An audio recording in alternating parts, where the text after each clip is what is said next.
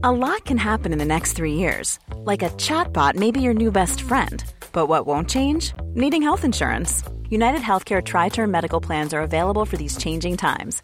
Underwritten by Golden Rule Insurance Company, they offer budget friendly, flexible coverage for people who are in between jobs or missed open enrollment. The plans last nearly three years in some states, with access to a nationwide network of doctors and hospitals. So, for whatever tomorrow brings, United Healthcare Tri Term Medical Plans may be for you. Learn more at uh1.com. Mom deserves the best, and there's no better place to shop for Mother's Day than Whole Foods Market. They're your destination for unbeatable savings, from premium gifts to show-stopping flowers and irresistible desserts. Start by saving 33% with Prime on all body care and candles. Then get a 15-stem bunch of tulips for just $9.99 each with Prime. Round out Mom's menu with festive rosé, irresistible berry chantilly cake, and more special treats. Come celebrate Mother's Day at Whole Foods Market. I'm Sandra, and I'm just the professional your small business was looking for. But you didn't hire me because you didn't use LinkedIn jobs. LinkedIn has professionals you can't find anywhere else, including those who aren't actively looking for a new job but might be open to the perfect role, like me. In a given month, over 70% of LinkedIn users don't visit other leading job sites. So if you're not looking on LinkedIn, you'll miss out on great candidates like Sandra. Start hiring professionals like a professional. Post your free job on linkedin.com/people today.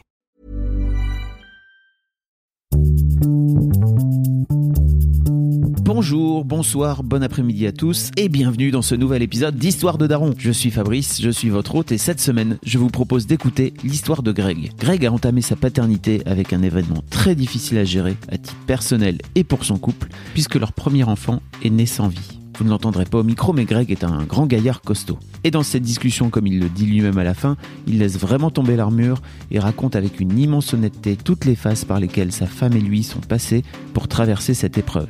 Vraiment un immense merci à lui parce que j'ai adoré discuter avec lui et j'espère que vous apprécierez tout autant que moi ce moment passé en sa compagnie.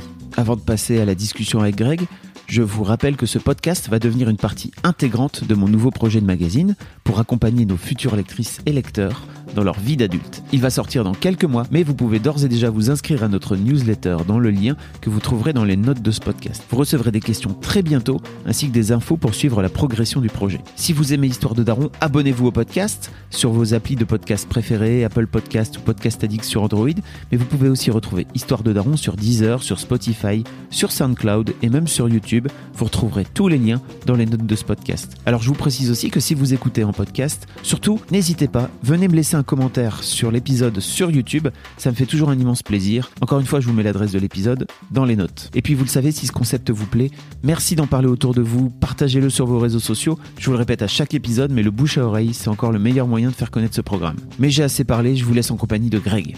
On est avec Grégory, donc tu t'appelles Grégory, c'est ça, mais tout le monde t'appelle Greg, tu Voilà. Parce que Grégory, apparemment, il y a trop de syllabes. Les gens préfèrent Greg. Salut Greg, ça va? Ça va, ça va. Greg, quel âge as-tu? Alors, j'ai 35 ans. Euh, je suis papa de deux enfants, donc euh, une petite fille au caractère bien trempé et euh, un petit garçon à l'énergie épuisante, mais, euh, mais euh, stimulante. Voilà. Ils ont quel âge aujourd'hui? Alors ma fille a 5 ans et mon fils a, vient d'avoir 2 ans. Donc bah, ma fille s'appelle, euh, bon, je vais dire le prénom, elle s'appelle Lorelei. Euh, Lorelei le soleil, comme j'ai l'habitude de dire, c'est un peu niais, mais c'est que bon, enfin, voilà, ouais, c'est, c'est papa gâteau un peu. et puis mon fils s'appelle euh, s'appelle Lucien et les deux, euh, bah, les deux comme des frères et sœurs, euh, s'adorent et se chamaillent en permanence. Euh, c'est chaque journée est différente de l'autre et c'est très très euh, très éner- énergisant, c'est pas le bon mot, très euh, rassénérant de, de les voir en fait, de savoir qu'ils sont là et qu'ils qu'ils vont bien. Qu'est-ce que tu fais comme métier?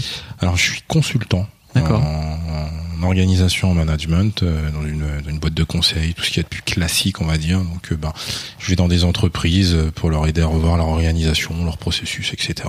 D'accord, ok. Tu m'as écrit pour euh, toute autre chose en fait à la base. En effet. Tu m'as envoyé un mail qui m'a, où je me suis dit, ok, bon. Tu m'as écrit en me disant, en gros, hein, je, te, je te paraphrase, mais euh, euh, en gros, euh, Fab, j'ai découvert Histoire de Daron, que, genre t'aimais bien, etc. Et que tu t'es rendu compte qu'il y avait beaucoup d'histoires euh, positives et que euh, toi, t'avais, t'as démarré ta paternité par une histoire un peu moins cool en fait. Tout Wow. à fait, en fait. C'est un En- euphémisme. Enfin, Oui et non. Enfin, ce que je veux dire, c'est que, en fait, c'est vrai qu'en découvrant l'histoire de Daron, j'ai vu, euh, j'ai vu des pères avec des situations toutes différentes, toutes diverses, mais qui se retrouvaient en fait dans un peu dans même dans la difficulté, dans le le bonheur d'être père euh, dans l'immédiat, que ce soit annoncé, que ce soit une surprise, que ce soit quelque chose d'un peu euh, refoulé. Euh, alors que moi, bah, je, comme comme tu l'as expliqué, j'ai vécu une histoire un peu différente, beaucoup plus triste, beaucoup plus dure, non, parce qu'il y a des situations qui sont plus dures, mais beaucoup plus douloureuses qui est que en fait donc euh, avec ma femme nous c'était en 2011 hein, que je dise pas de bêtises. En fait je fais semblant de pas me souvenir de la date mais je m'en souviens très bien. C'était en 2011 donc nous attendions notre euh, notre premier enfant notre premier enfant. Euh, c'était un petit garçon euh, donc ce qui est ce qui est marrant c'est que euh, moi j'étais persuadé que c'était un garçon. Ma femme elle s'en moquait complètement. Donc moi j'étais persuadé que c'était un garçon et je me souviendrai toujours que lorsque les euh, les comment dire la, je vais y arriver les gynéco euh, non c'est les obstétriciennes. Oui. C'est bien ça oui. Les obstétriciennes ont fait les euh, enfin l'obstétricienne pardon obstétricienne a fait ouais, beaucoup de beaucoup de consonnes. Euh, on fait le, on passait les, les, pas les radios, mais les, les échographies. Les échographies. J'en perds mon latin. euh, en fait, elles ont dit donc c'était un petit garçon et j'ai poussé un cri, un hurlement de joie en disant oui, je le savais, je le savais, limite en mettant à genoux. Alors ma femme me regarde en disant mais quel abruti. Et moi je, je me reprends en disant excusez-moi, mais c'est la joie du non, non, mais c'est normal, vous savez, il y a pire. Mais le problème c'est que c'était une un cri de joie dans une situation en fait qui était, je ne le savais pas encore, mais qui était euh, en fait qui était désespéré parce que je, je, rappelais un tout petit peu le parcours. Euh, donc généralement, on a un enfant, euh, il y a les échos de l'échographie, je crois, c'est du deuxième ou du troisième mois pour s'assurer que le, la, croissance du, euh, du, fœtus est normale. On prend un tas de mesures, la distance entre le sommet du crâne et la base du, enfin le, le bassin, les distances des membres, etc., etc. Et on regarde aussi, euh, je crois, c'est à partir du quatrième ou du cinquième mois, je sais plus très bien on regarde aussi la, la réactivité du fœtus. Non, alors, alors 3 mois c'est l'embryon, mais à 4-5 mois on regarde la réactivité du fœtus. Et donc nous on était allé voir un, un obstétricien euh, que, que était de, très compétent, mais un peu froid, un peu distant, qui donc il nous faisait passer les, euh, les échos à, à, ma femme. Et donc moi je voulais être présent à chaque fois parce que bah, c'était le premier, parce que je me dis que c'est une façon de vivre un peu le truc par, euh, par procuration, parce que c'est souvent la, la mère qui vit plein de choses. Euh, et donc en passant, en faisant son écho, euh, il est resté un peu longtemps. Et donc moi qui suis un petit peu de nature anxieuse, je me disais c'est bizarre, mais bon, sans plus, hein, je suis pas, je suis pas spécialiste médical, donc pourquoi pas. Et en fait, il nous a tout de suite orienté vers cette obstétricienne pour la, la, la deuxième échographie euh, du cinquième mois, sans rentrer dans les détails en nous disant non, mais qu'il y a quelque chose à vérifier, etc. Donc là, bon, il y a dire la, la graine du, doute et de, de, de l'inquiétude qui s'installe, mais sans plus. Donc on continue à, nous continuons à vivre la grossesse. Euh, ma femme, son ventre grossit, euh, l'enfant, l'enfant bouge un peu, etc. Donc on est, euh, on est content, on, se projette, on se prépare, on commence à acheter le berceau, à acheter la bassine, à se dire mais comment on va faire notre petit deux pièces à Paris pour pour s'installer correctement. On commence un peu à l'annoncer aussi aux proches, parce qu'on a passé les trois mois, donc le, euh, l'embryon est bien accroché, donc euh, théoriquement tout va bien. Puis en France, dans les grossesses, tout va bien. C'est-à-dire que euh, et c'est normal, on présente pas les choses quand ça se passe mal, les, petits pourcentages de, situations un peu compliquées. Et en fait, euh, lors de la deuxième échographie, donc euh, l'échographie où on détermine le sexe, et moi, bah, je voulais savoir, nous voulions savoir le sexe, c'était pas que moi. Donc après ce cri de joie, euh, c'est un garçon. On avait déjà des idées de prénoms, etc., mm. etc. Là, la l'obstétricienne nous dit qu'il y a un problème. Donc bon, on, on s'assied, on, on s'installe. Donc elle nous explique qu'il y a un problème au niveau de, de ce qui sera plus tard son cervelet. C'est-à-dire que, enfin, si je dis pas de bêtises, le cervelet il est divisé en deux parties à ce moment-là. Il y a une certaine taille avec des, des, des liquides. J'ai pas retenu la totalité des termes médicaux, mais en gros, il y avait un problème sur la circulation euh, des liquides à ce niveau-là. Et donc, il fallait pas, voir euh, qu'il allait falloir, pardon, euh, avoir une, un suivi un peu plus régulier, un peu plus attentionné. Et donc là, donc là, moi, clairement, je commence à être un peu anxieux, anxieux en posant des questions. On me dit non, mais non, mais ça veut rien dire. Ça peut se résorber. Ça peut être quelque chose. ça arrive. Donc voilà, ça arrive. Ça, c'est quelque chose qu'on a entendu beaucoup. C'est quelque chose qui est difficile à accepter, à intégrer. Ça arrive. Surtout dans, comme je dis, dans, le monde dans lequel on vit, où tu t'es un peu contrôlé, monitoré, et que quand ça se passe mal c'est vite arrêté, tandis que là, c'est l'arrivée d'un enfant. Donc c'est un peu compliqué de se dire, il se passe quelque chose. Donc on continue. Euh, bah, ma femme et moi, on est anxieux. On commence un peu à s'inquiéter. Euh, j'échange avec une, de mes tantes qui est infirmière, euh, qui me dit ah, il y a peut-être quelque chose. Donc après, on fait ce que ce qu'il faut pas faire à Internet Mathieu. à la Doctissimo. Donc on commence à regarder, on arrête tout de suite parce qu'on lit tout et son contraire. En gros, c'est nous qui allons c'est nous qui allions mourir quoi si on continuait. Hmm.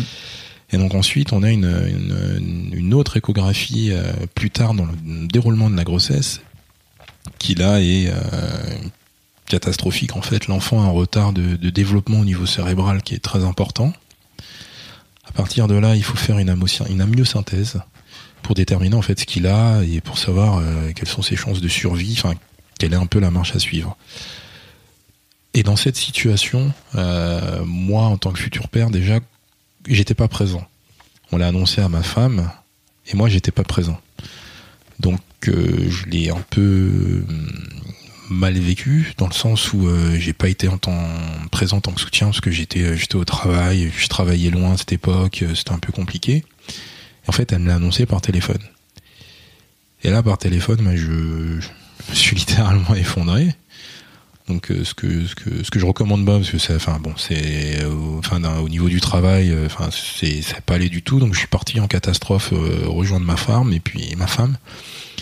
Et là ça a été bah, la, bah, la crise de larmes la crise de pleurs parce que on réalisait que toute notre projection, tout ce qu'on avait, tout l'imaginaire que l'on s'était construit, tout ce que nous allions faire, tout ce que nous allons dire, tout ce que nous allions transmettre, était fortement euh, remise en question. Très fortement. Donc dans, le parcours médical, c'est un peu nébuleux parce que c'était à 7-8 ans, il y a euh, enfin 6-7 ans plutôt, il y a aussi un passage à l'hôpital des enfants malades, Robert Debré. Euh, et lors de ce lors de ce passage, en fait, donc c'est ma femme, on lui a annoncé les résultats de la myosynthèse, on lui a dit qu'il avait une, maladie, enfin pas une maladie génétique, plutôt un, parce que c'est pas quelque chose d'héréditaire, c'est encore une fois quelque chose qui arrive. Quelque chose, ça arrive. En gros, il manquait de trop grosses parties d'informations sur une partie de ses chromosomes, qui fait que ben, il n'aurait pas été viable, ou il aurait vécu euh, quelques heures à quelques jours, et que euh, qu'il fallait faire ce qu'on appelle une interruption médicale de grossesse. Et donc, euh, ce passage à Robert Debré, donc ma femme l'a fait seule la première fois. Donc euh, en gros, elle était enceinte de, je sais pas, six mois. Elle avait le ventre qui sortait. Euh, les gens, ah, bonjour madame, ça va madame, etc. Mais puis quand on arrive dans le, à l'hôpital des enfants malades, c'est généralement pas trop pour euh, de bonnes raisons, enfin des raisons rassurantes. Puis après, quand on arrive dans le service de, d'analyse, enfin je sais pas quel est le terme, le nom exact, mais le service en gros des analyses génétiques, c'est encore moins bon. et donc là, on lui, donc on lui a expliqué pendant que j'étais pas présent, euh, qu'il fallait songer à, interrompre la grossesse. Euh, donc, on a eu une nouvelle visite euh, pour un peu mettre en place ce qui se passait, enfin mettre en place le protocole. Et là, on nous a expliqué. Et là, c'est pareil, on, a tous les deux pleuré des rivières parce que c'était trop douloureux à entendre.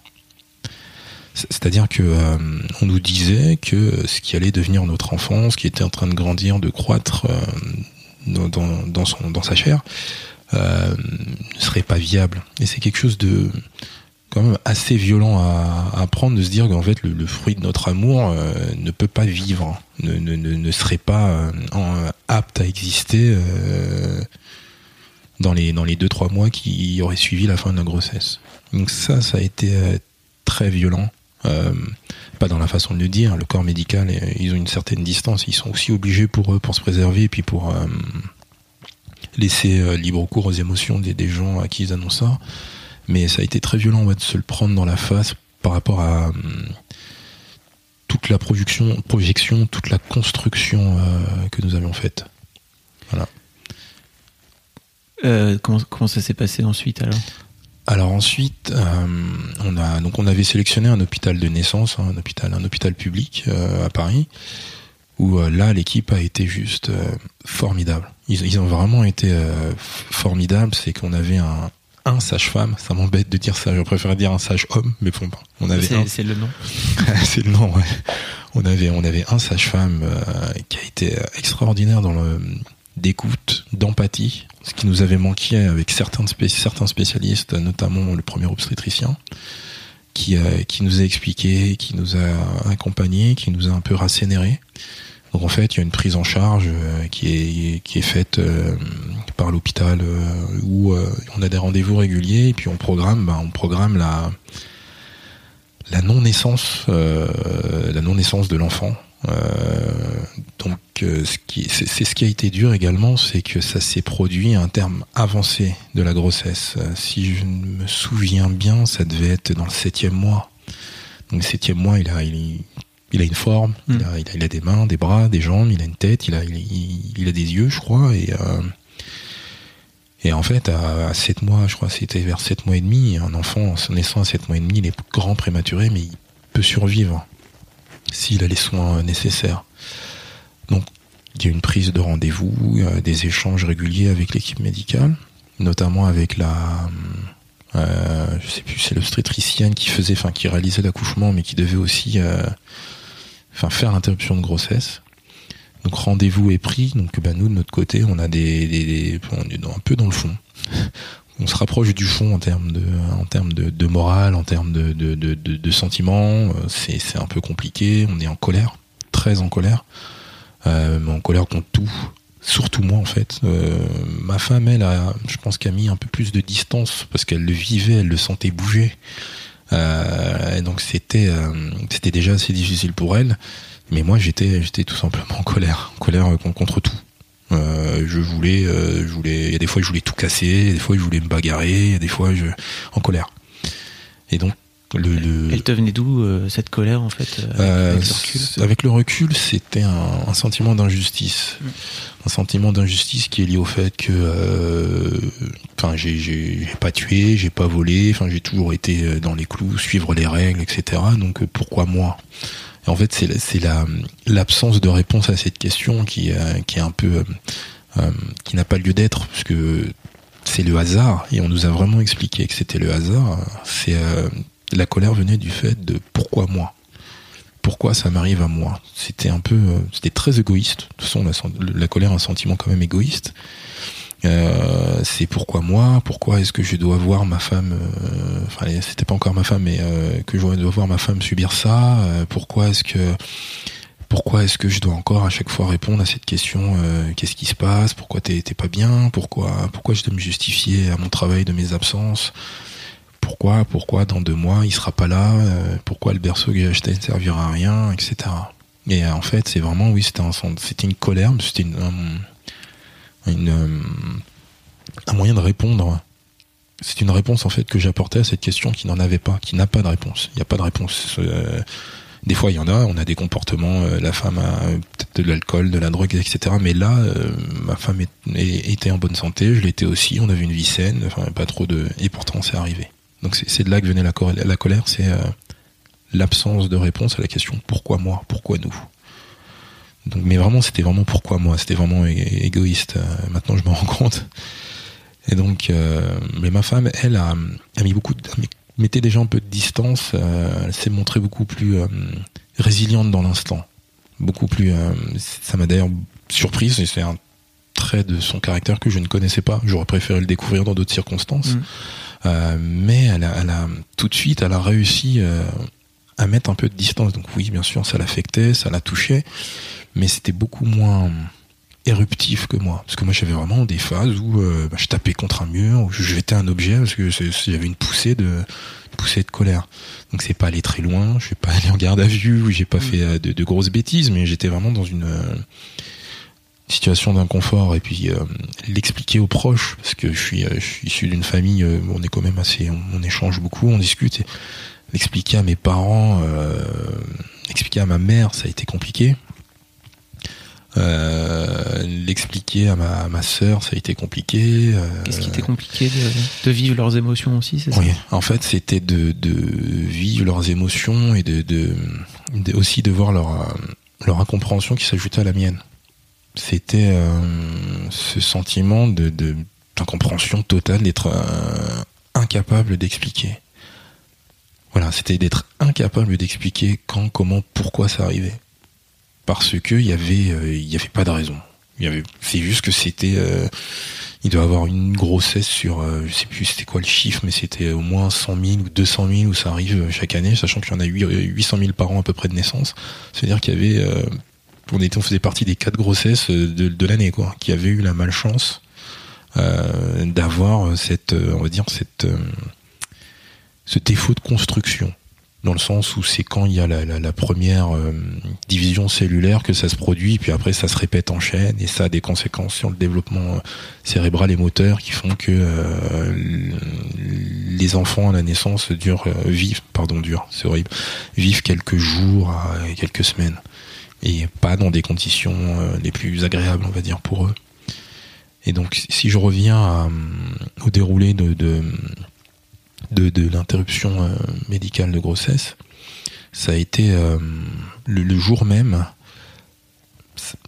Paradoxalement, ça, enfin, jusqu'à ce que ça soit fait, ça n'a pas été dur parce qu'on s'y était préparé, on nous avait expliqué, on nous avait, euh, l'équipe médicale nous avait un peu entouré.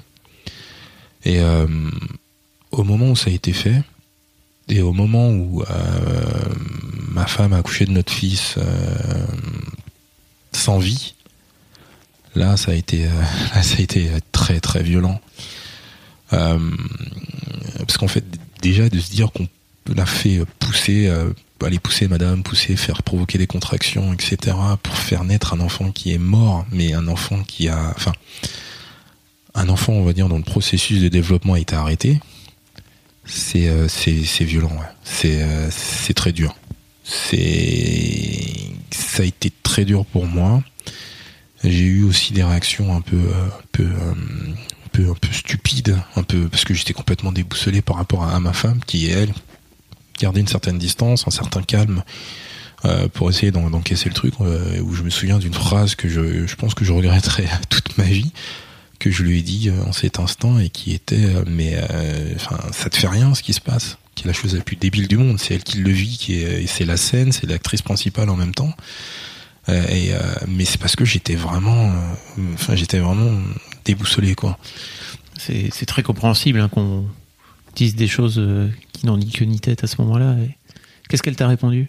Elle m'a lancé un regard qui, qui se passait de, de mots en me faisant comprendre enfin qu'est-ce qui t'arrive? Tu te rends compte que ce- de ce que tu dis? Elle me, après elle me l'a dit et après je me suis bien sûr confondu en excuses et, et puis on a commencé à, bah, pleurer à, mêler nos larmes et après ils ont l'équipe l'équipe médicale a fait quelque chose de très euh,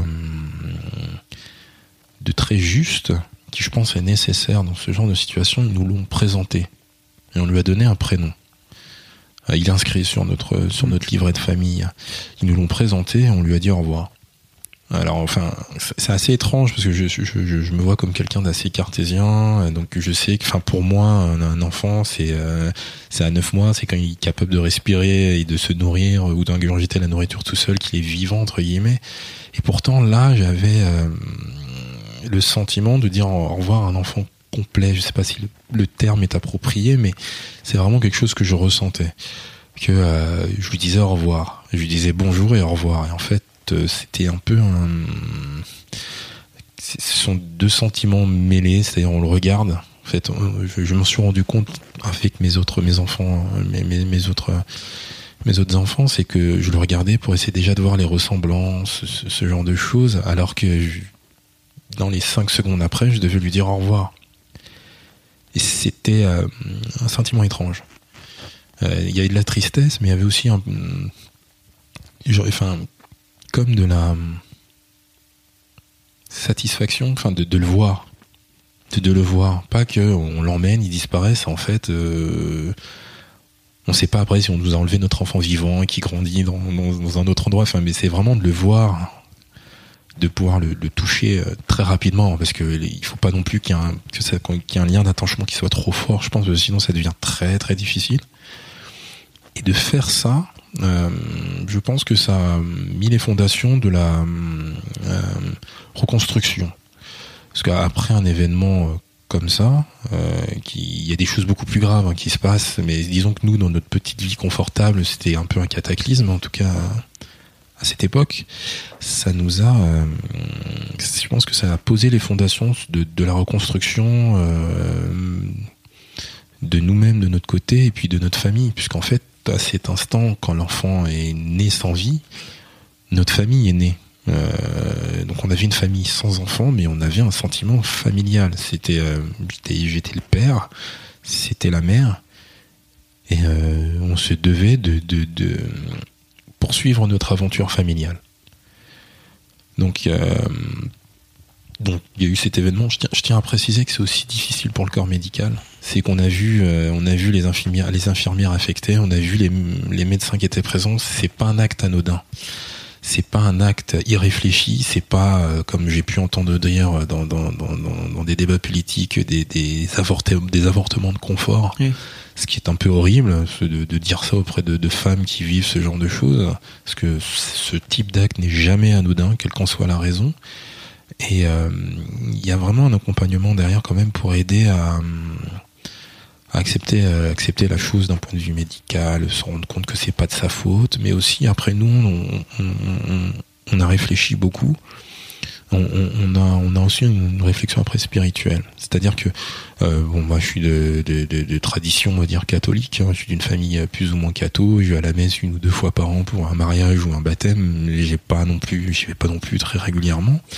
Mais ce type d'acte, ce type de décision, ça fait euh, poser beaucoup de questions par son rapport à la foi ou son rapport par rapport au dogme euh, religieux qui rentre dans certains cas en contradiction avec la, décision prise.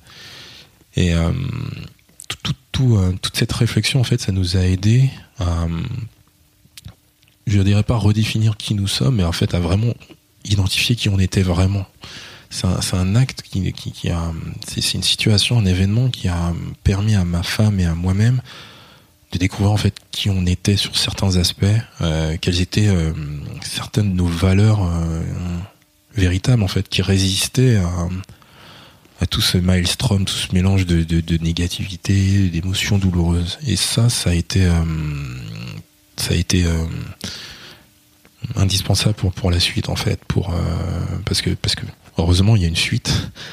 Il y a, c'est tout, nos, tout, toutes nos vies familiales ne s'est pas résumé à ça, parce que je sais qu'il y a des gens qui ont beaucoup de mal en fait à refaire des enfants qui ont beaucoup de mal. Il y a même des couples qui se, qui se brisent. Justement, j'allais, j'allais te demander justement comment ça s'est passé au sein de votre couple euh, après cette épreuve qui a dû être euh, compliquée, quoi. Alors, individuellement et en tant que couple aussi, quoi. Alors individuellement, moi, mes réactions, euh, elles ont, enfin, elles ont pas changé. Hein. J'étais toujours en colère euh, pendant les pre premières semaines, euh, premiers mois, toujours incapable d'accepter ce qui s'était passé. et puis des gens qui nous disaient qu'on n'avait pas vu depuis plusieurs semaines ou plusieurs mois. Alors c'est pour bientôt Ben non. Ouais. Et ça, ça arrivait régulièrement. Ça arrivait trop régulièrement. Mais ouais. et en fait, ça, c'est ça, c'était dur. Pour ma femme, ben, c'était le fait de ne, pas avoir d'enfant. C'était, euh, je, me permets de parler en son nom. Elle peut-être, elle aurait peut-être un avis différent, mais c'est comme ça que je l'ai perçu. C'était aussi un sentiment d'échec. Moi, j'avais moins un sentiment d'échec parce que j'imagine le fait que je ne porte pas d'enfant, euh, enfin, je suis un homme, c'est différent. Mais ma femme avait un sentiment d'échec euh, très prégnant, très présent. Heureusement, elle a perdu son ventre très vite heureusement pour elle, c'est-à-dire physiquement, mmh. morphologiquement. Et nous, dans notre couple, en fait, on a tout de suite pris la décision de, de prendre du recul, de partir en vacances. Enfin, en vacances, oui, de partir en vacances loin euh, pendant une dizaine de jours, rien que tous les deux, pour se retrouver, euh, pour aussi discuter de ce qui s'est ce qui s'est passé dans un cadre différent. Euh, on était on était à, au Cap Vert. Euh, pour être en mode euh, farniente, on fait rien. Enfin, je déteste le all inclusive, Mm. mais là c'était c'était indispensable parce qu'il fallait qu'on fasse rien, il fallait vraiment qu'on qu'on récupère. Et on a passé donc une dizaine de jours à récupérer. Euh, on s'est retrouvé aussi euh, bah, euh, physiquement. hein. Après, bah, on s'est remis à, à faire l'amour, si je puis dire. On, on, on a à ressortir parce qu'il y a aussi une espèce de, mise en veille qui se passe lors d'une grossesse où plus le temps avance, plus, enfin, il y a moins de mobilité, il y a moins de possibilités, etc. Et on, a discuté. On a discuté sur, euh, de, ce que nous voulions pour l'avenir. Pas une seule seconde, en tout cas moi, je me suis dit que euh, que je voulais qu'on se sépare, elle non plus. Et en fait, ça, c'est un peu euh, paradoxal, mais euh, ça a renforcé, euh, je dirais que ça a renforcé nos liens. C'est-à-dire que c'est une, épreuve, cette épreuve nous a nous a peut-être apporté la confirmation euh, que l'on était des, partenaires de vie en fait, que ben, qu'on s'entendait bien, qu'on vivait, qu'on s'épaulait l'un l'autre. Parce que c'est ce qui s'est produit en fait, c'est que généralement les, moments où les deux étaient au fond du trou étaient rares, vraiment très rares. Parce qu'on essayait toujours qu'il y en ait l'un des deux qui aille bien au niveau moral pour soutenir l'autre. Euh, pour que pour avancer en fait pour euh, pour ne pas sombrer dans, la mélancolie dans la tristesse et dans, dans les remords ou les regrets parce que la la la, la, la, la décision d'interruption médicalisée de grossesse d'IMG euh, elle revient aux parents. Les, les, les, les médecins présentent euh, présentent le ce qui va se passer ensuite. Ils disent que ça va pas durer longtemps que ce sera très compliqué etc euh, on nous a pas forcé la main et c'est nous qui avons pris notre décision dans notre âme et conscience, si je puis dire. Et en fait, on, on s'est rendu compte que aussi douloureux que ce soit, euh, on a euh, on a accepté, on a accepté, on a, on accepté, on s'est épaulé l'un l'autre. C'est vraiment, c'est vraiment ce qui s'est produit. Enfin, euh, j'irais pas jusqu'à dire ça nous a renforcé, c'est pas vrai. Euh, non, au contraire, ça nous a fragilisé. Mais cette euh, cette fragilisation euh, nous a permis de créer des liens forts et de nous de trouver quelles étaient nos, nos valeurs de vie, ce qu'on voulait transmettre aux enfants qu'on aurait, parce qu'on voulait des enfants, on voulait fonder une famille. Tu parlais tout à l'heure que tu avais de la colère en toi et que tu avais tendance à être violent, à cogner dans des murs, etc., etc. C'est un, c'est un sentiment, enfin c'est une réaction que tu avais déjà eue toi par le passé ou qu'elle a découvert elle par euh, à, à cause de cet événement? Non, elle a découvert et c'est non, j'ai pas non, c'était la première fois. Ouais. C'est je en fait, je bouillonnais littéralement, il fallait que ça sorte d'un moyen ou- d'un moyen ou d'un autre quoi. Il, f- il fallait que j'exprime euh, c'est pas le moyen le plus intelligent euh, après mais dans ces situations de toute façon on n'est plus émotion, on n'est pas Mhm. du tout réflexion et il, fallait que j'exprime euh, il fallait que ça sorte. Donc c'est sorti en tapant contre un mur, en tapant contre un meuble, en, en, en criant pourquoi, en étant énervé, en il fallait que ça sorte. C'était vraiment, c'était primal quoi. C'était pas, c'était pas du tout réfléchi, c'était pas du tout dirigé, c'était pas euh, contre quelqu'un ou quelque chose en particulier. C'était juste un bouillonnement, une colère. Il fallait que ça sorte parce que euh, parce que j'avais mal, parce que j'avais très mal, parce que euh, c'était une souffrance permanente, mais pas une souffrance physique. C'est une souffrance psychologique, c'est dans la tête. Et en fait, c'est avec du recul, je me rends compte que c'est surtout le ce qui m'a été le plus douloureux, c'était l'incapacité. euh, Il y a deux choses, c'était l'incapacité de partager la douleur physique de ma femme. Parce qu'on a envie de, enfin moi j'avais envie de la soulager un peu de son fardeau parce que c'est elle qui a pris le le plus cher, si je puis dire. C'est elle qui a qui a tout vécu de la façon la plus intense, qui a eu je le redis, un courage incroyable, une force, une, une résilience euh, incroyable. Et moi, en fait, ben, c'était la douleur de pas pouvoir euh, l'aider, de pas pouvoir euh, la supporter plus que elle n'est, plus que ce que je ne faisais. Et c'était aussi, c'était euh, parce que c'était un fils, parce que c'était un garçon. Je pense qu'il y avait aussi une projection de moi sur cet enfant à venir. Et c'était la perte de ça, c'était la perte de jouer au ballon dans le parc, et dire ah c'est mon fils. Enfin, le, il y avait peut-être aussi un peu d'orgueil dedans, un Mm. peu de fierté. Euh, et c'était la perte de tout ça qui, euh, qui vraiment euh, m'a mis en colère. M'a mis en colère et, puis m'a, rendu triste. Et puis c'est, c'est également de voir ben, d'autres jeunes pères de mon âge à peu près qui, euh, ben, qui avaient des enfants, qui couraient dans le jardin et le, le regard un peu d'envie, de voir des proches, des amis, des cousins euh, qui avaient des enfants, euh, ou de voir des enfants qui avaient l'âge qu'aurait eu mon, mon fils, enfin trois mois, six mois, un an, etc. C'était ça qui était euh, qui rendait co- qui me rendait colérique. Comment vous avez fait pour euh, sortir de là alors tous les deux? Euh, on est allé de l'avant. On a fait euh, pas une fuite en avant. Hum, Déjà, on a on, on a de faire un enfant assez vite. Euh, parce que en fait, ma fille est née euh, 53 semaines à peu près, enfin après euh, l'interruption médicale de grossesse. Elle est née un peu plus d'un an après. Et euh, parce que je, le redis, on, voulait vraiment, euh, on voulait vraiment un enfant. Euh, c'est hyper égoïste, mais on voulait vraiment un enfant. On, on voulait transmettre, on voulait, on voulait, on voulait être parents, quoi. Et, donc ça a été un peu, ça a été ça, ça a été la fuite en avant. Ça a été, moi j'ai changé de boulot. Ma femme aussi. Euh, ça a été, euh, ça a été euh, d'envisager le mariage, alors qu'on n'était pas forcément hyper euh, chaud, on n'était pas très motivé forcément pour se marier, on était très bien paxé comme on était, mais on s'est dit on voulait, on voulait, on voulait, c'est un peu, c'est un peu fleur bleue, mais on voulait célébrer notre amour avec nos proches, montrer qu'on s'aimait, montrer que nous étions une famille et que malgré ce type d'épreuve, euh, on voulait fonder une famille et on voulait le, le montrer aux autres. Donc, euh, en tout cas, c'est l'une des raisons principales qui font que je me suis marié, enfin que j'ai demandé ma femme en mariage. T'as le droit d'être fleur bleue hein, dans l'histoire de Daron, n'hésite pas. non, je, non, je sais, mais c'est que, enfin, je, oui, c'était ça en fait. C'était, on voulait, on voulait moi, enfin, moi, je voulais montrer que euh, on est, que nous étions résilients et que nous allions de l'avant. Alors, bien évidemment, euh, dans ce genre de situation, il y a des hauts et des bas.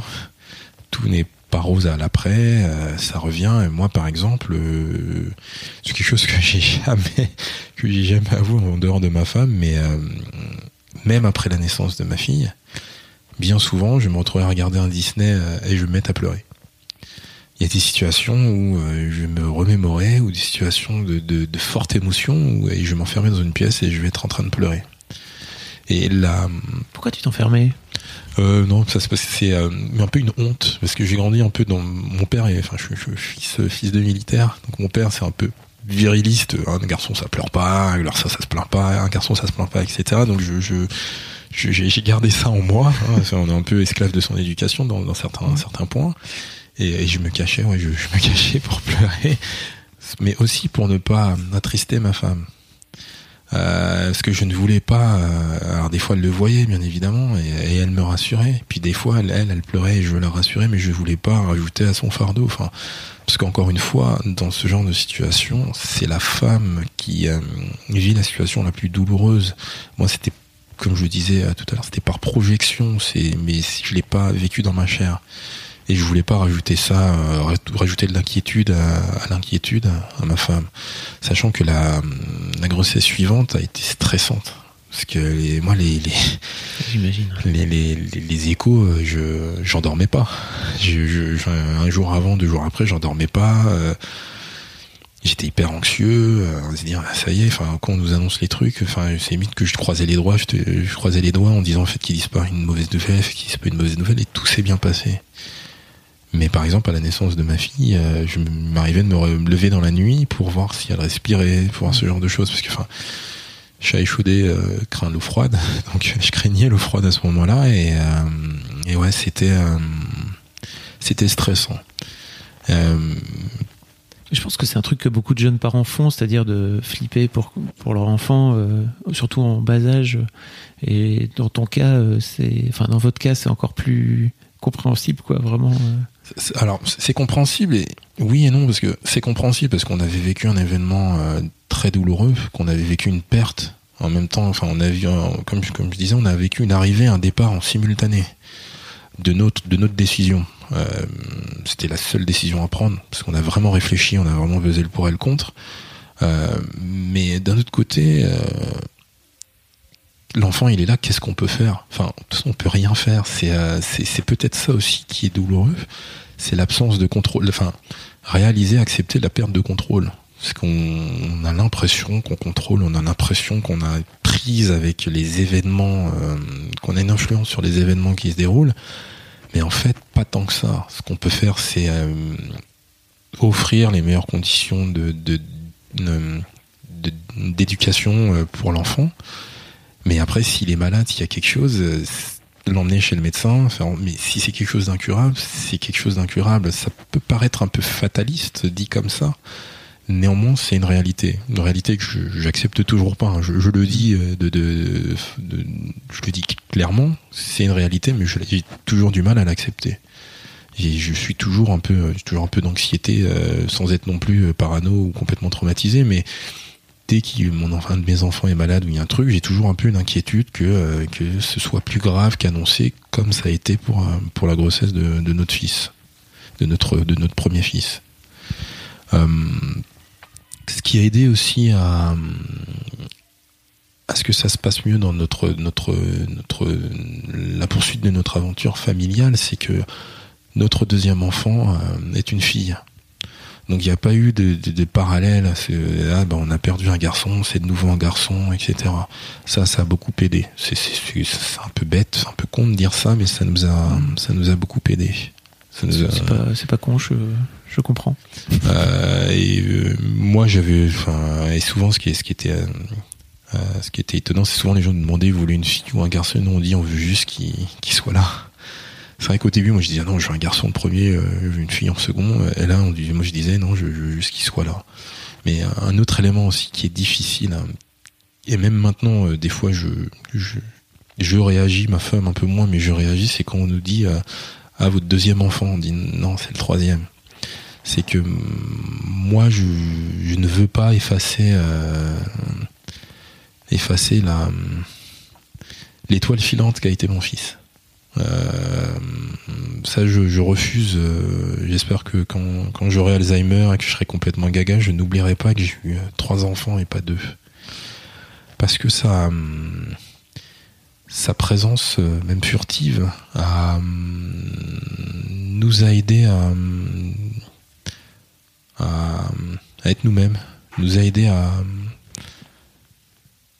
à créer notre famille et à, créer notre, trajectoire, notre, idée de la vie. C'est un peu, c'est assez étrange de dire ça, mais il est, euh, même avec son existence très brève, enfin, il, est, enfin, il fait partie de notre famille et euh, ce sera difficile je compte euh, l'expliquer plus tard à mes enfants quand ils seront adultes, hein, pas quand ils seront euh, ados. Euh, parce que de toute façon, il est inscrit sur le livret de famille. ce qui s'est passé, pourquoi ça s'est passé, et qu'ils ont eu même un grand frère même furtif. Donc, voilà, c'est il est important. C'est un membre de ma famille. J'y pense régulièrement, pas tous les jours maintenant, tous les jours avant.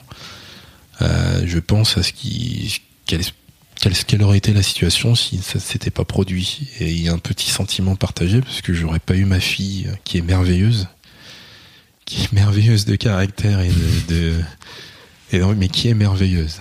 Euh, je suis vraiment content d'avoir une petite fille comme ça, parce que j'ai pas trop d'inquiétude pour elle, elle se, se laissera pas faire. Et j'aurais pas eu mon fils qui est, qui est aussi une merveille, qui est, qui est de merveille, de gentillesse, de douceur et d'énergie et d'agitation. donc, euh, donc voilà, c'est un peu paradoxal. C'est, euh, enfin, sa non-venue a permis l'arrivée de ses, ses, frères et sœurs. Comment, comment ça se passe aujourd'hui avec, euh, avec cette famille donc? Alors aujourd'hui c'est c'est fatigant. Mais euh, c'est que du bonheur. C'est un peu cliché, mais c'est vraiment que du bonheur. C'est de l'agacement et de l'énervement parce que ben les enfants, c'est des enfants. Ils ils ont pas la même perception de l'environnement que nous. Ils euh, ont pas les mêmes envies. Et puis c'est des boules d'émotion. Euh, ça pleure pendant cinq minutes. Ils passent du rire aux larmes, etc. Mais non, ça se passe bien. Je suis content. Je suis heureux j'ai mis du temps à le redevenir en fait. Nous avons mis du temps à redevenir, à être heureux. Je pense que on, est redevenu heureux euh, peu avant la naissance de mon fils. Ça a mis du temps quand même. Parce qu'on a, moi, j'ai suivi un peu une thérapie. Ouais. Euh, j'ai discuté avec un psychologue parce que ça fait remonter, euh, ça fait euh, certaines failles qui étaient présentes se sont élargies, on va dire. Et il fallait, il fallait, il fallait les combler, il fallait réparer. Mais ça a été tout un processus qui a permis de, qui, qui, qui a permis de, de se reconstruire en tant que père. Parce qu'encore une fois, en termes de santé, j'allais très bien, mais c'était moi en tant que père et en tant que qu'est-ce qu'être père qu'il fallait que je hum, redéfinisse, qu'il fallait que je guérisse. En fait, il fallait que je guérisse euh, ma, vision de la paternité, qui était une vision très fantasmée, et qui est maintenant une, vision beaucoup plus terre à terre. et je pense que c'est- tant mieux. Je, dans mon cas, c'est tant mieux. Donc, euh, mais pour en revenir à ta, question, c'est non, ça se passe bien, c'est euh, fatigant, c'est des journées de, de, de, de 15 heures, mais c'est du bonheur. C'est vraiment, vraiment du bonheur parce qu'ils sont, les enfants ont cette formidable capacité de d'étonner quasiment au quotidien, de, les voir grandir, les voir interagir, de reconnaître ou de se reconnaître en eux, euh, de reconnaître des traits de caractère euh, d'autres personnes, c'est marrant, c'est vraiment drôle. C'est moi je, trouve que c'est vraiment drôle parce qu'ils sont en, bo- en bonne santé, parce que tout se passe bien, bien évidemment, mais j'en ai d'autant plus conscience que euh, ce que nous avons vécu lors de la première grossesse de ma femme. Tu, je voudrais revenir sur le fait que tu disais euh, que tu avais une vision fantasmée euh, de la paternité, et qu'aujourd'hui tu as une vision euh, plus terre à terre. Ça se concrétise comment en fait Euh, ça se concrétise par euh, Quoi les différences? Alors les différences, c'était euh, avant tout ça, c'était euh, mon enfant était une machine. Il ferait ce que je disais, dormir. Il, il ferait saigner au bout de deux, au bout de deux semaines. euh, il m'adorerait, il me ferait des câlins tout le temps. euh, il voudra se brosser les dents quand je lui dirais de se brosser les dents. il aimera ce que j'aime ou ce que sa, sa mère aime, etc. C'était très, très militaire donc pour le coup, c'est ça? Très militaire, très naïf. Venu de papa? Peut-être, c'est peut-être un peu un transfert de de mon père, probablement. et, et puis en fait là, je sans pour autant faire du lâcher prise, hein, quand même, on transmet quand même euh, certaines valeurs, on est quand même, on essaie quand même de leur expliquer qu'il y a une forme d'autorité et qu'ils peuvent pas tout faire. Mais on a beaucoup plus de, de lâcher prise euh, moi en tout cas personnellement euh, sur ce qu'ils aiment et ce qu'ils veulent faire, j'essaie en tout cas de beaucoup moins les orienter même si pour par humour je dis ma fille fera fera des sports de combat et mon fils fera de la danse en fait ils feront ce qu'ils voudront c'est euh, je dis ça pour le jeu mais j'ai conscience que c'est des, des, des, adultes miniatures enfin des adultes en devenir qui font euh, qui ont des goûts euh, qui euh, qui seront amenés à faire des choix et que juste euh, mon rôle, si je peux dire, c'est de faire en sorte qu'ils soient le plus heureux possible ou qu'ils aient les armes pour être heureux une fois adultes. C'est juste les préparer à l'âge adulte. C'est comme ça que je vois les, les choses maintenant. C'est intéressant, tu dis que c'est une blague, mais en même temps, tu as envie d'inverser les genres, euh, des, Alors- des activités de tes. Enfin, les genres, il n'y a pas de genre. hein. Y a pas. C'est une connerie, mais tu vois ce que je veux dire. On a plutôt Tout à tendance à fait. croire que les garçons. Ben, en fait, c'est euh, c'est justement ce qui est euh, ce qui est intéressant, c'est euh, je ne vais pas dire que j'étais féministe quand j'attendais mon premier garçon. J'étais pas non plus hyper machiste du tout, mais j'étais pas féministe. J'étais pas en train de me dire il faut que les filles euh, euh, aient euh, les mêmes jeux que les garçons. Il faut que les femmes puissent avoir exactement le même niveau de responsabilité, de rémunération. Enfin, peu importe qu'il y ait une, une égalité euh, des faits. Ça me passait tellement au-dessus. Et quand j'ai eu ma fille, à sa naissance, je me suis pris en pleine poire euh, toutes les conneries que j'ai pu dire, toutes ça. les attitudes déplacées ou débiles que j'ai pu avoir. Je dis, il est hors de question qu'elle grandisse ou qu'elle vive ça. Et là, je me suis découvert le fait que, ben oui, moi, je veux que ma fille ait joué avec des jeux de garçons. Pourquoi ma fille jouera avec tout le temps la poupée? C'est pas gagné. C'est pas gagné parce qu'elle aime beaucoup la poupée, mais en tout cas, Elle euh, peut choisir au moins. elle peut choisir, mais Mm. par exemple, moi, je me fais un devoir, je, je ne lui offre jamais de cadeaux genrés. Je ne lui offre pas de poupée, je lui offre pas de robe de princesse, pas du tout. Moi, je lui offre des épées, je lui offre des, jeux- des, des Lego. Euh, elle est très mécontente parce que je, lui ai acheté un vélo, elle voulait un vélo avec une princesse dessus. C'est hors de question, jamais je ne t'achèterai un vélo rose euh, avec les froufrous et une princesse dessus. Je, lui ai acheté un vélo avec un garçon, un vélo noir. Donc, elle est pas contente, mais voilà, il- c'est un vélo plutôt côté garçon. Et, euh, par exemple, avec mon fils, euh, mon fils joue à la poupée. Mon fils admire sa sœur, donc il lui arrive régulièrement de mettre de temps en temps une robe de princesse. Et j'ai toujours une première seconde je fais ah oui quand même, mais finalement non, tant pis. Euh, c'est pas grave. Et j'aurais peut-être pas été comme ça pas aussi, enfin je sais pas si c'est de l'ouverture, mais pas aussi conscient de, de l'absurdité de mettre un genre, en tout cas au moins aux enfants, sur ce, sur ce genre de choses. Si j'avais eu, enfin si la première naissance s'était déroulée sans encombre et que j'avais eu un garçon, un, garçon du, du, premier coup, si je puis dire. Enfin c'est pas un essai, mais enfin j'aime pas j'aime pas pas le terme je vais pas dire du premier coup mais si la, la première grossesse est arrivée à un terme à terme j'aurais peut-être pas été aussi conscient euh, de ce genre de choses et j'aurais peut-être pas eu la même approche. Euh, ma femme m'y aurait peut-être aidé, mais j'aurais pas euh, eu les initiatives personnelles que j'ai pu avoir, ne serait-ce que sur les cadeaux. Euh, c'est quoi Tu sais, on a cette fameuse idée de la pilule rouge, tu sais, comme dans Matrix, euh, que tu prends et qui d'un coup d'un seul te fait voir euh, la vie complètement différemment. Et il y a, y a, ce terme pour le féminisme qui s'appelle tu prends la pilule rouge et d'un coup d'un seul, tu peux plus voir les choses que tu que tu voyais pas, comme tu disais, tu disais mhm. que ça te passait au-dessus. C'est quoi pour toi la pilule rouge? T'as as un moment précis ou t'as un truc qui te qui te semble être, avoir été un déclic pour toi? Les déclics, c'est quand ma fille est née. Parce qu'en fait, pour le pour la deuxième grossesse de ma femme, nous n'avions. Euh, elle a un prénom, mais j'ai pas envie de le dire. Hein, c'est pour ça. C'est pas... de souci. c'est juste pour ça que je dis ma femme à chaque fois. euh, pour ça, on voulait pas savoir, on voulait pas connaître le sexe là, parce qu'on s'est, on, s'est vraiment dit, euh, enfin nous nous sommes vraiment dit, on veut juste un enfant en bonne santé, euh, un enfant viable, le terme est un peu euh, clinique, mais c'était une réalité pour nous. C'est une réalité pour nous. Et en fait, quand elle est née, euh, que j'ai su que c'était une, enfin que j'ai, enfin on nous a dit c'est une fille. Hein. Déjà, moi, j'ai fondu en larmes parce que, enfin, c'était neuf mois de stress intense quotidien qui, ben, qui disparaissait ou qui se personnifiait en ce petit bout de chou c'était euh, c'était en écho avec la, naissance de mon fils c'était quasiment un an enfin un an euh, quasiment jour pour jour. C'était dans le même hôpital c'était avec la même équipe médicale. Et en fait quand j'ai vu que j'avais une fille et que j'ai commencé à discuter avec ma femme dans les premières heures euh, qu'est-ce qu'elle fera plus tard je me suis dit mais mince. Mais en fait j'ai pas forcément envie qu'elle ait un métier dit de femme j'ai envie qu'elle soit indépendante, j'ai envie. Et en fait, c'est vraiment sa naissance qui a été ma pilule rouge. C'est sa naissance qui m'a fait dire merde, je vis dans un monde machiste, patriarcal, et ma fille risque d'en être une victime alors qu'elle a rien demandé.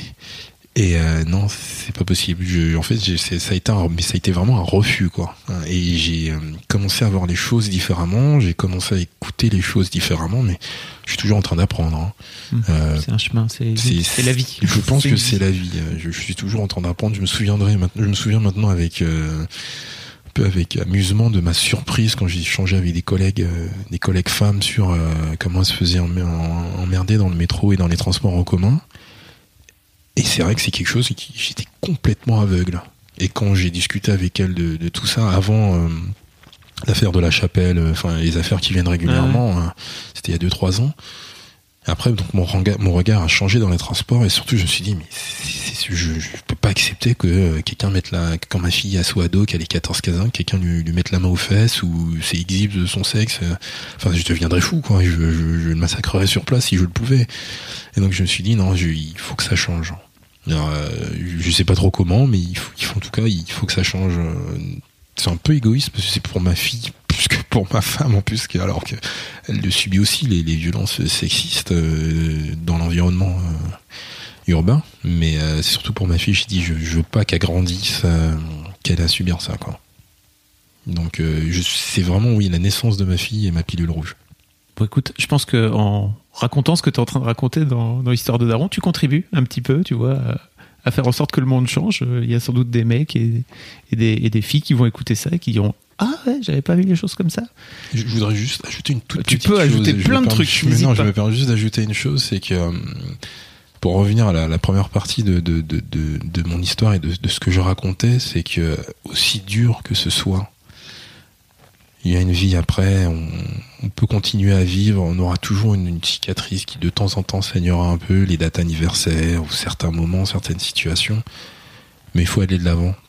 Parce que, euh, parce que si on est avec une partenaire de vie, quelqu'un avec qui on s'entend bien, ça marchera. C'est pas le genre de choses qui font euh, éclater les, les couples ou les familles.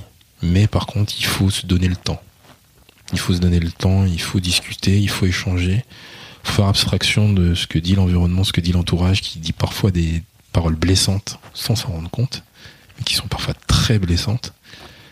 Et il faut aller de l'avant. T'as une, t'as un souvenir en tête en particulier, un Euh, truc qui vous a fait du mal? Euh, moi, c'est euh, c'est c'est quelqu'un de très proche qui euh, qui m'a dit une, la plus belle connerie qu'on puisse dire à ce moment-là, mais qui était pour oh mais vous en ferez d'autres, vous, vous en referez d'autres, vous êtes jeune. Faut aller de l'avant, ça va. Oui, c'est vrai. C'est euh, c'est une réalité. On est jeune, on est bien portant, on n'est pas dans un pays en guerre, euh, on mange à notre faim, on a un toit sur la tête. Mais dans l'instant, euh, c'est pas ce qui compte. Dans l'instant, on est incapable de prendre du recul. Et dans l'instant, tout ce qui compte, c'est l'enfant qui doit venir, ma famille qui doit avoir une existence physique, ne sera pas tout ce que j'ai, tout ce à quoi je me suis préparé, tout ce que nous avons commencé à construire est remis en question. Donc entendre vous êtes jeune, c'est pas grave, vous, vous en ferez d'autres, vous en aurez d'autres, c'est euh, c'est d'une indélicatesse. euh, après, c'était maladroit. Mais ça, oui, ça, moi, ça m'a. J'ai réussi à pas sortir de mes gonds, mais ça m'a. Parce que la personne était au téléphone. Mais ça m'a. Ça m'a fait beaucoup de mal. C'est. euh, Parce que. C'est un. C'est être insensible. Et c'est faire. euh, C'est manquer d'empathie. Voilà. Mais je, mais je le redis, on peut, euh, on peut avoir une vie de famille très heureuse, une vie personnelle, très heureuse, hein, même en ayant eu euh, ce genre d'événement qui dans l'instant est quasi cataclysmique et qui finalement est c'est la vie, c'est c'est la vie. J'ai pas d'autre conclusion, c'est vraiment ça arrive, c'est la vie, il faut juste l'accepter. Voilà. Qu'est-ce que tu dirais euh, à tes deux enfants s'ils écoutent ce podcast euh, dans 10 ans, aujourd'hui? Euh, euh, je leur dirais que vous vous en souvenez pas, mais vous étiez épuisant quand vous étiez petit. c'est la première chose que je leur dirais. Euh, la deuxième, c'est que je vous aime de façon inconditionnelle, sans forcément attendre d'amour de votre part. Je vous aime parce que voilà. La troisième, c'est j'ai des preuves pour prouver ma première ma première insertion. Et enfin, je leur dirais que euh, ce qui s'est passé dans, dans la vie de leurs parents euh, peut leur arriver. C'est pas pour autant que ça va leur arriver. Il faut pas qu'ils le vivent comme euh, une épée de Damoclès au-dessus de leur tête. C'est que si un jour ils ont envie d'avoir des enfants, ben, qu'ils le fassent en, de façon responsable et en étant conscient. Juste avoir conscience des risques, tout comme on a conscience de qu'on prend le volant, qu'on a un risque qui est plus ou moins faible en fonction de sa conduite, en fonction des conditions météo, etc., etc d'avoir un accident. Un accident n'est pas forcément mortel, etc. C'est peut-être pas une comparaison qui est la, comparaison la plus noble qui soit, mais c'est juste qu'il faut se dire que tout ne se tout ne se passe pas forcément comme prévu, mais que c'est pas pour autant qu'à la fin on n'est pas heureux. Voilà, oui, c'est ce que je dirais. Je leur dirais que tout ne se passe pas forcément comme prévu, mais qu'à la fin le bonheur il est à, il est à portée de main. C'est euh, il faut juste se donner les moyens de et vouloir l'avoir en fait, vouloir être heureux. Voilà. C'est ce que je leur dirais dans plutôt 15 ans. plutôt que 10 ans, plutôt 15 ans, j'espère. Oui, parce qu'ils auront 15. euh, Alors, euh, enfin, ma, fille aura 20 ans et mon fils en aura euh, 17. Et je, ouais, je suis plutôt vers cet âge-là que plutôt 15 et 12. C'est peut-être un peu trop tôt. mhm. Mais euh, oui, et puis euh, bah, j'espère que mademoiselle existera toujours euh, Écoute, j'espère à aussi. 15-20 ans. Et à ce moment-là, je pense que je leur ferai euh, écouter le podcast euh, qui sera un peu bah, ce que pensait la façon dont voyait leur père euh, à 35 ans euh, de la situation. Euh, parce que il faut pas que ce soit un secret. Moi, je veux pas que ce soit un secret de famille. Je, je veux qu'ils le sachent pas trop tôt parce que sinon ça va les perturber inutilement. Mais je veux qu'ils qu'ils, qu'ils sachent ça. Qu'ils connaissent ça pour euh, qu'ils comprennent euh, ben, l'histoire de leur famille dans leur entièreté. Parce qu'il faut aussi dire que ce type d'événement est un révélateur dans la famille étendue. Parce que moi, j'ai appris que des euh, personnes proches avaient perdu des enfants, etc. Et que c'était euh, c'était un peu un tabou. Je l'ai perçu comme un tabou, le fait que les grossesses n'arrivent pas à terme que des enfants meurent après la naissance. C'est pas répandu, mais euh, ça arrive, mais c'est tabou. Euh, et ce que je peux comprendre, on peut ne pas vouloir discuter de ça euh, avec des ados ou des jeunes adultes, et puis pour pas mettre du stress, rajouter du stress au, stress d'une grossesse. Mais à cette époque-là, et c'est aussi pour ça que, que je, que j'ai, que je t'ai demandé s'il Mm. était possible pour moi de, de témoigner, en tout cas de raconter, euh, de raconter cette histoire, c'est que c'est ce qui m'a manqué à l'époque. C'est, euh, euh, j'aurais voulu, en- pas forcément qu'on m'en parle directement, mais quand je vivais les choses euh, telles que je les ai vécues, j'aurais voulu avoir un- une histoire ou quelqu'un qui m'explique ce qu'il a vécu, quelqu'un qui soit passé par là qui m'explique ce qu'il a vécu pour qu'il puisse me que, je puisse me rendre compte que mon cas n'était pas unique, que notre cas n'était pas unique et que euh, on peut être heureux après ça. Parce qu'il est vrai que dans l'instant, c'était impossible de voir le futur, enfin de, de se projeter dans l'avenir et de- de- d'y voir du bonheur. J'imagine bien. C'était c'était impossible. C'était on vivait à la demi-journée. C'était même pas au jour le jour. C'est euh, on vivait à la demi-journée à cause de ben des, des, des, des, des montées, des descentes de sentiments négatifs et de, de- et de tristesse en fait. C'était vraiment de, de tristesse pure. C'est oui, je pense que c'était de la tristesse pure et j'ai jamais été aussi triste de ma vie. En tout cas, j'ai un peu la sensation que tu as pris le temps de vivre cette tristesse, euh, de la ressentir, euh, à travers aussi peut-être euh, ta thérapie que tu as pu faire après. Et merci beaucoup, vraiment, de, partager ton histoire, parce que je pense que c'est un, c'est comme tu dis, un très chouette témoignage, et je pense que c'est un bon exemple pour les gens qui vont peut-être vivre ça, les couples qui vont vivre ça, ou qui sont peut-être en train de le vivre d'ailleurs. Bravo, en fait, j'ai envie de te dire. Je sais pas si c'est opportun, mais en tout cas, Je sais pas si c'est opportun également, mais, ce que je peux dire, c'est euh, moi, je, transmettrai surtout mon bravo à ma femme qui a euh, qui s'en est remis, qui a quand même réussi à avoir deux autres grossesses après, en ayant toujours euh, cette situation de stress. Et quand quand tu dis euh, bravo, en fait, c'est parce que euh, moi, j'ai estimé ne pas avoir le choix, parce que je voulais être heureux. J'ai- je voulais être heureux, et je voulais être heureux avec euh, avec ma femme, quoi, avec la mère de mes enfants. Je voulais qu'on soit heureux. Et donc, d'une certaine façon, j'ai tout fait euh, et je continue d'essayer de tout faire pour l'être. C'est ma conception du bonheur qui n'est pas forcément celle de tout le monde, oui. mais euh, je refuse, euh, je refuse de que ça nous définisse. Je refuse que ce qui soit passé définisse notre famille et définisse qui nous sommes. C'est c'est un événement difficile qui fait partie d'une vie. Et euh, comme tu le disais, s'il y a d'autres parents euh, qui vivent ça en ce moment, je, je, je, je- je me répète, c'est vraiment, il y a du bonheur après, mais il faut, faut aller de l'avant. Il y aura des, des moments de tristesse et de douleur, mais voilà, il y a du bonheur après. Voilà. Merci beaucoup, Greg, d'avoir Je- envoyé ce message. Je t'en prie. Merci beaucoup d'être venu raconter. C'était vraiment euh, hyper passionnant et merci pour ta franchise, ton honnêteté en fait, euh, et puis de cette vulnérabilité aussi que tu nous as offert parce que tu, comment dire, Je suis un peu, oui, un peu Tu t'es livré, Oui, pardon, voilà, j'ai voilà. un peu baissé l'armure. tu t'es livré et, euh, et c'est rare et merci beaucoup pour ça. Alors vraiment. Merci de m'avoir accueilli.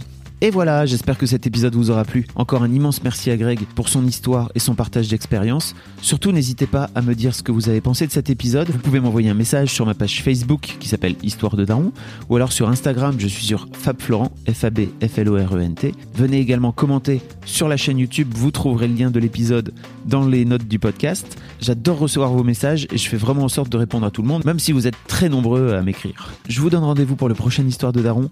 D'ici là, je vous souhaite une très très belle vie. Mom deserves the best, and there's no better place to shop for Mother's Day than Whole Foods Market. They're your destination for unbeatable savings, from premium gifts to show-stopping flowers and irresistible desserts. Start by saving 33% with Prime on all body care and candles. Then get a 15-stem bunch of tulips for just $9.99 each with Prime. Round out Mom's menu with festive rosé, irresistible berry chantilly cake, and more special treats. Come celebrate Mother's Day at Whole Foods Market.